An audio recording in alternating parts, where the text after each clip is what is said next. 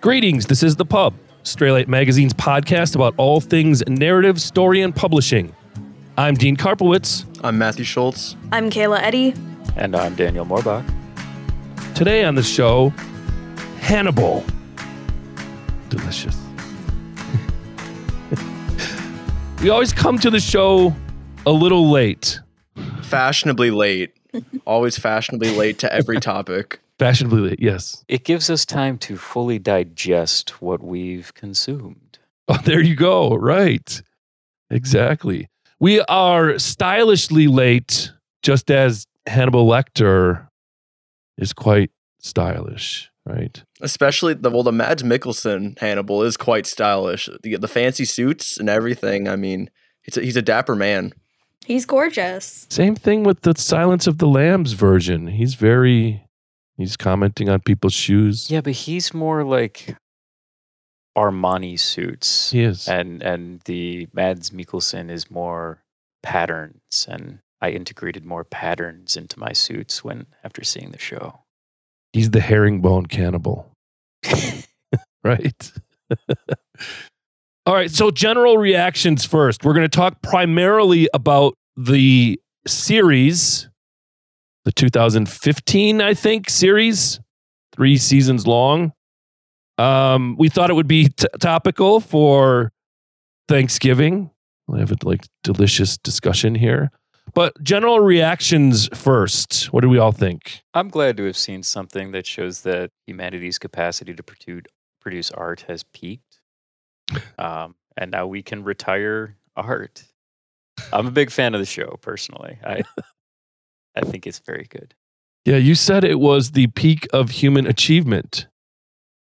I, you know, yes, uh, I'll acknowledge it might have been hyperbole. I'm not going to commit to it, but this might not be. He's not wrong. It was television's moonshot, right? Well, Kayla says I'm not wrong, so roll with that.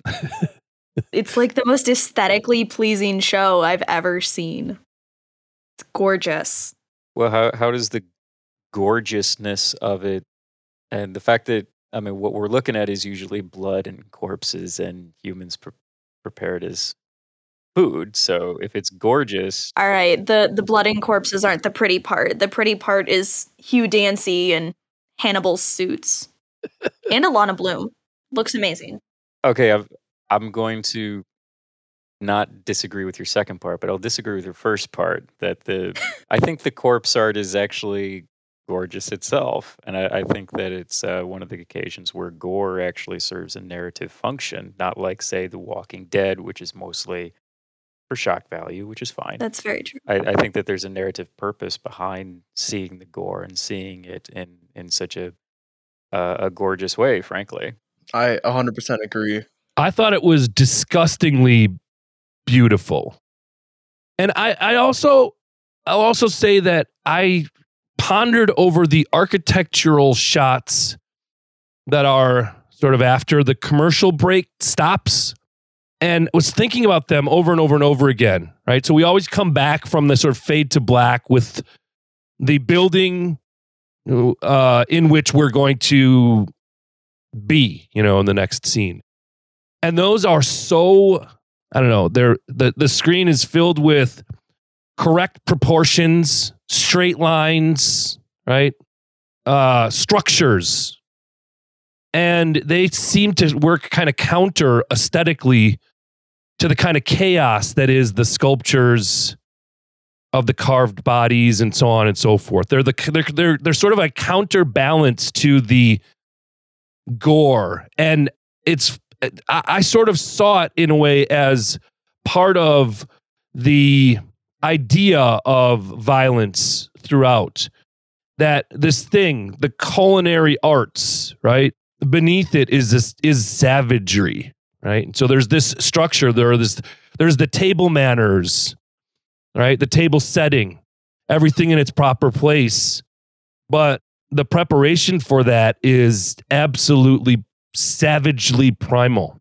I, I think that's a really astute observation. One that I never made is that um, yeah, because usually the bumps coming back from commercial is um, it's an establishing shot of architecture and it, it grounds you like to the ground. But it, I think, yeah, um, which architecture itself is a form of, of art. Um, but the fact that you have something stable, something habitable, something safe, uh, paced out in between, like people getting their throats cut open so they can be played like a cello. Yeah, it's it's inside of these structures, it's beneath the surface of these structures that the chaos exists, right? It's the the sort of unveilings that take place in the rooms, the discussions that take place between, you know, the psychiatrist and his patient or her patient.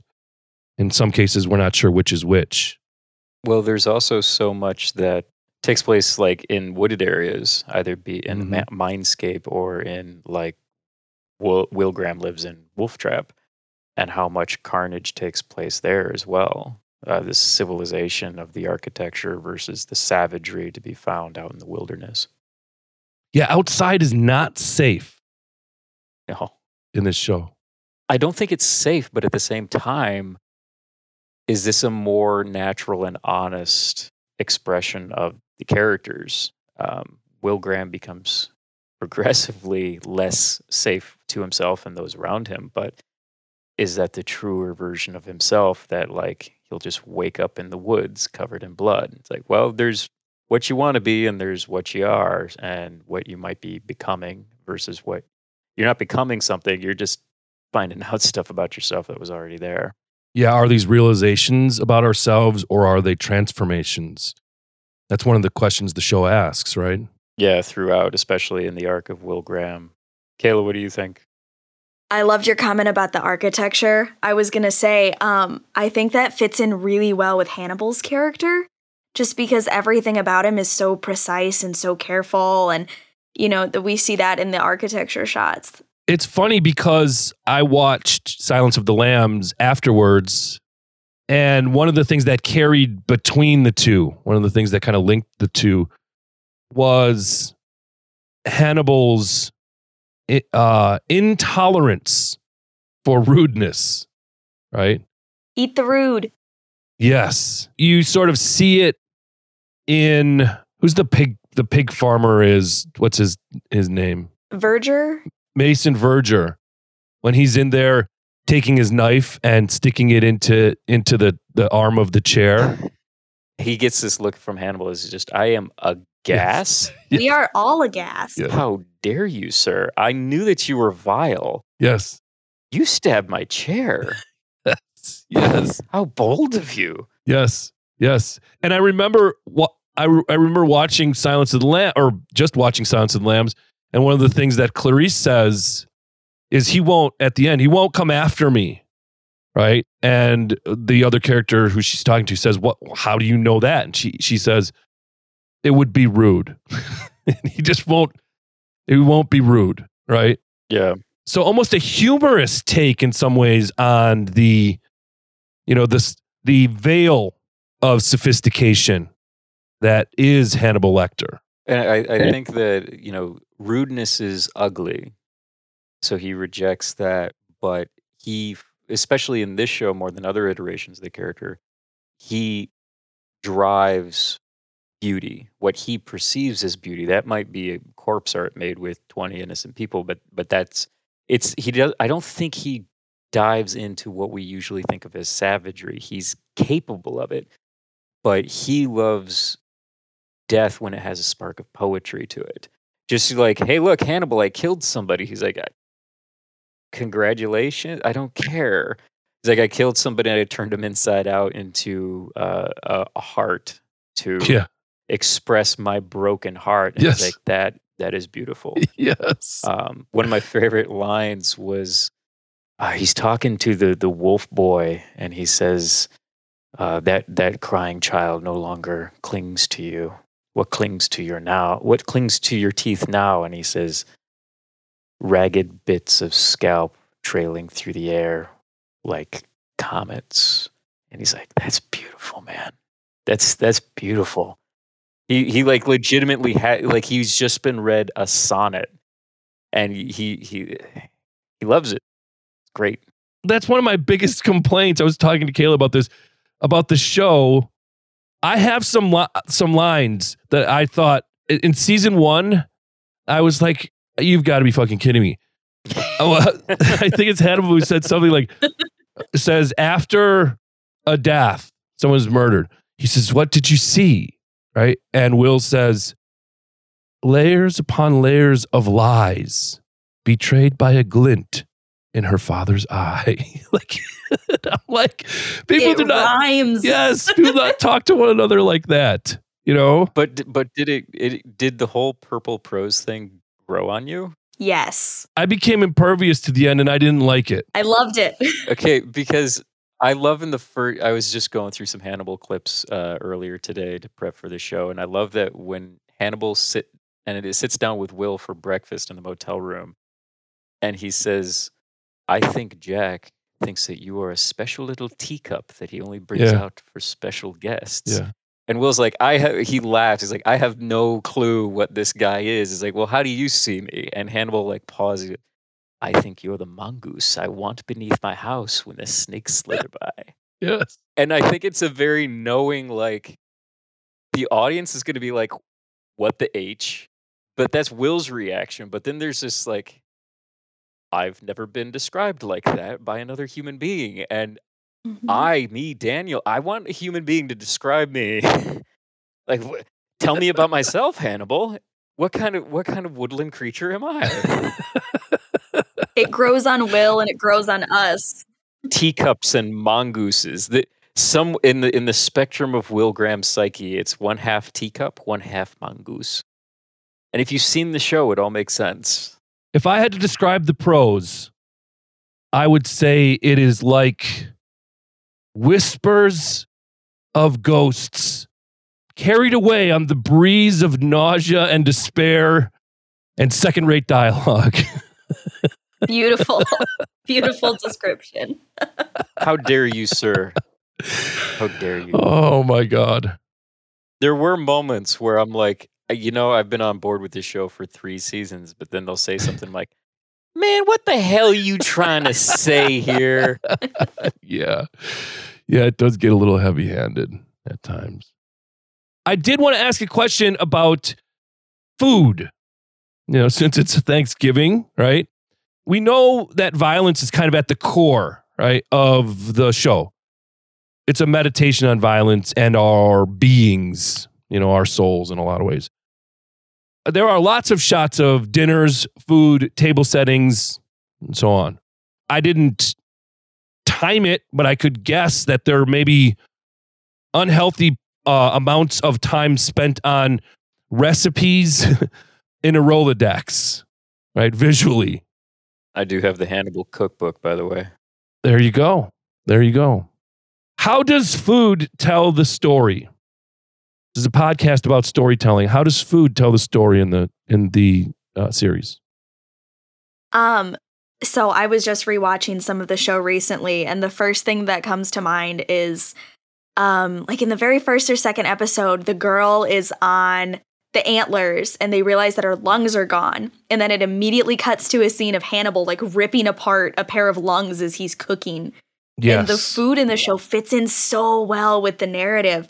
And like, I mean, they don't even try to hide the fact that Hannibal's the one who's murdering all these people because they immediately cut to shots of him like ripping apart body parts and then frying them in pans and you know Yeah. plating them with fancy techniques. And I love how they don't they don't even try to hide it. He should have hopped faster. yes, he should. You should have hopped faster. Yeah. Matthew, what you think? uh the way that it does food like what the thing that comes to my head is like all these these sequences of hannibal cooking and it's like you know it's people and there's this elegance to it you know there's classical music in the background kind of playing with it and like i have we all I, I don't know if i'm the only one but he's making this stuff and i'm like that looks kind of tasty and it's Mhm. it's easy to fall into that and i think on like a cinematic level it's really interesting but like thematically it's like we're really inter- like the gore and the food there's you know it's disgusting and vile but like there's something appealing about it. And i think that's a big part of uh of hannibal's arc is trying to get us to see the be- the elegance in killing and in in you know gore. And i think food is kind of the bridge that they use to do that. Yeah, Play, playing off what you said, I, I think over like the first scene we see uh, Will feed Hannibal. Uh, sorry, in the the motel scene, Hannibal feeds Will the pre- protein scramble, and you're like, Will, don't eat that, don't eat that. Mhm, It's people, mhm. Will. But gradually throughout, and these elegant food porn presentations, you're like, okay, it does look pretty good. Until by the end, I'm like, look straight up if if there were if hannibal wanted to serve me people i would eat it like i would i would just i would do that and i think that's the food porn is related to the corpse art in that you know early on it's you know it's blood this poor nurse is getting stabbed up but you know you got the murder tableaus and you're like all right, I know it's a bunch of corpses making that totem pole, or the eye is my personal favorite. Uh, you're like, but if I came across that, I would take a picture of it.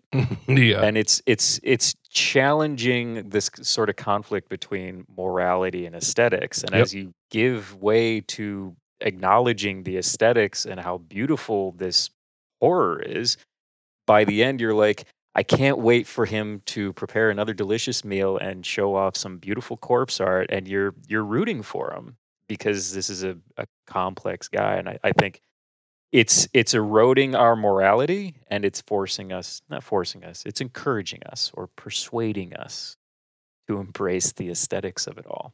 I think two things. First, much of the show's humor comes at the table. You know, uh, this meat is bitter about being eaten. She was a long pig. That bunny should have hopped faster. And they all laugh, right? And so I think a lot of the humor of the show is in many ways lightening the acts that are taking place, right? And and very intentionally and sometimes shot by shot, they uh, set alongside preparation of food and murder, right? Alongside one another, uh, those two acts, right, kind of taking place. And so I thought, I don't know, I thought in a lot of ways, uh, food helps us culturally and socially tell our stories, right? And I would say, you know, so uh, if you are uh, Polish, like I am, you eat certain kinds of dishes for specific reasons. There are traditions that go along with certain courses, histories to those things, and, and so on, right? And, and, and the show kind of uh, weaves some of that in. But I think uh, ultimately, uh, the reason why this show is powerful in many ways and part of the story that it tells is a uniquely American story in, in the sort of contemporary age that we find ourselves in, where violence is at the core of uh, who we are and murder, right? We have that central thing running through our news media every single day. It's part of who who we are. We we we love our guns. We love to hunt. We incarcerate more than any other country. We have in Wisconsin. We're very famous for our serial killers. You know, Gein, Dahmer. Right? It's woven into the sort of American story, and I think in a lot of ways, the food here tells tells that story. I think it's also um, flex on factory farming. It's like, yes, Yeah. pigs are delicious. I'll eat a pig. I and it, you know the whole ethical butcher thing. Yeah. Han- Hannibal mentions that, but it's factory farming gets into. Can I please just have my bacon and not think about where it came from Yeah. or who it came from? Um, and as far as the the Americanism of it all, I, I think Hannibal contains my my very favorite example of American censorship, and that's with the uh, the angels, who the two people who had their backs horrifically splayed open in the hotel room. In the original shot, uh, NBC said, "Okay, this is fine, except we see too much of their butt cracks. Ah. That's not acceptable." So Han, so Bryan Fuller, this is true, said, uh, we can cover it up with more blood digitally. That'll work. So the butt cracks, bad. Back splayed open and blood covering the butt cracks. Hearty thumbs up. That is that's American censorship right there. So fitting. I, it reminds me of uh it reminds me of Kurtz's complaint in Apocalypse Now, right? Um, they'll let us drop bombs all over Vietnam, but they won't allow us to write fuck on the side of uh, the planes that are dropping those bombs, right? The sort of Puritan nature of things that what we censor. Violence is completely okay. We can cover the, we can cover her nipples or her butt or his privates, right, with blood. That's okay. Um, but God forbid someone's butt crack be shown on on television. But then at the same time, then they showed the eye, which like it doesn't show Mhm. nudity, but it's like if you zoom in, zoom in like a little bit, I feel like I'm gonna see a whole lot. So yeah. same time, I was really surprised the sex, and, the semi nudity, and the violence that they got away with. Because you're like, this was on NBC. I feel like the show does a, a good job in not and with not using a lot of sensual sexual aspects of it because for me it was like a show don't tell thing and a really salient aspect of the show was kind of like the homoerotic undertones between will uh, and hannibal and that was definitely a show don't tell like the, the tenseness of it. It was almost more of an impact because it didn't happen um so for you know i think of like the prolonged stabbing at the end of the season and like it's like they're grabbing onto each other and it's this like very sensual aspect of it. And you know partially that is you know network stuff and how things would have flown over but i, I do think there is something to say about the kind of very subtle visual storytelling with that kind of stuff. And that's just another aspect that that the show delivers like great on Yeah, Daniel mentioned to me he was asking before the show. Like, I put up the show notes for everyone, and you know, one of the things Daniel said, "Well, do you re- do you really want to go uh, with the to to the supposed kind of love between Hannibal and Will? It's sort of a flashpoint, right, for the fans." And I said yes because it's there, right? It's it's supported by the show. The show calls attention to it other characters besides Will and Hannibal acknowledge that there may be some kind of strange love thing going on, right? And I found really interesting, without even knowing any of the sort of fan stuff, I found really interesting the the heart, H A R T, the the deer, right? Um, as a sort of symbol uh, in poetry and uh, chivalrous uh, representation and symbol, the pursuit of the white hart, the stag, is a is a love story, and it's that the show understands that, turns the stag black, and who is the stag but either the becoming of Will, as we get later into the season, or Hannibal. It's interesting, um, like because I've gone through the show five or six times at this point. Just when you follow just the stag, which begins in his manifestation when he sees a girl on a stag head surrounded by ravens, which is why it's a feathered stag, Mhm. and seeing how it tracks his self conscious and like as Hannibal's about to knock on the door or something, he sees a flash of it. Or early on, it's him connecting that this copycat is this also killer and these five murders are connected. And then he's it's like, wait, shit. I happen to know this copycat killer. And it, it's it's real interesting following the the feathered stag throughout the uh, mostly two, but a little bit into the third season. It's sort of a MacGuffin, oddly, right? As a plot device. Uh, I don't know if I think it's MacGuffin, but because I I think it adds a layer to Will's fractured psyche. I think it, Yeah. it's it's not just Will has an empathy disorder. I think it's also his subconscious is trying to talk to him, and his subconscious is as jacked up as his conscious mind, and it's his subconscious. I think that is screaming at him through this stag. I also thought maybe the I don't this, this is maybe reaching, but I thought the feathers on the stag might be a a nice callback to Clarice Starling, you know, the the bird rep, reference. Maybe I would just say that in the context of the show, like Clarice hasn't shown up yet, so I think this is actually kind of outside of it's just kind of based on the characters too, right? I mean, it's is it does it what do you mean? is it supposed to fit chronologically because if you match up like the cars and all of that, it seems as if the the more recent Hannibal is certainly more contemporary. They're not driving around in Pintos and things. Oh yeah, like yeah, the the books very obviously take place in the 80s. Yeah. Like if you just stopped it at the end of season 1 or 2 or something or three and a half, you could say it's sort of a prequel to Red Dragon, but not really. Yeah.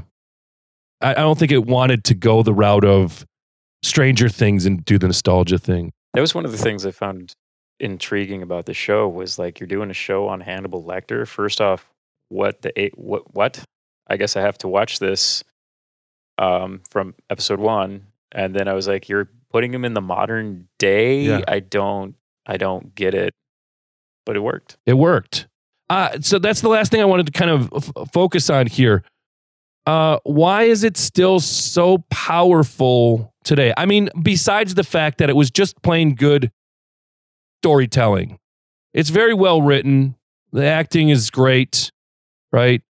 Why is it that it resonates uh, throughout, uh, you know, contemporary history? I feel like Hannibal has kind of solidified himself as just like a you know distinct cultural character within our with our stuff you know i think of you know great american characters and like like both literary and film and he's he's up there he has like uh we have this idea of him that precedes and defines his character so i think the show and I think part of what we were saying earlier with the contemporary modern aspect of the show, I think it has this long standing appeal because it's this really well drawn out narrative that's that's a lot more appealing for maybe a modern audience than the books or the older movies could be. I just think the show does a, a great job of of like artfully pulling off stuff in a story and like visual stuff that um makes it like really appealing in the long term. Yeah, I think the visual aspect is is part of why it's so popular right now. I mean, the you know with Donna Tartt and the Secret History, the uh, the dark academia aesthetic is is really popular on the internet, and I think Hannibal fits really well into that. And I think people have really latched on to Hannibal and Will's connection and um, the dark humor of the show. I think also, uh, especially right now, people are very attached to that.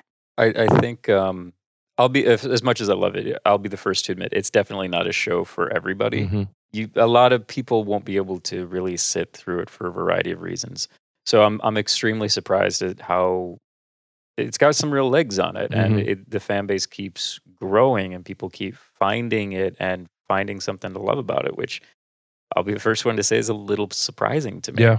But it is a surprisingly multifaceted show because you have the aesthetics, but you also have like this this queer sort of dialogue and it's a horror TV show, eh, but it's surprisingly funny. It's like an extremely, extremely dark comedy throughout, not just like, I'm going to pin a joke in here.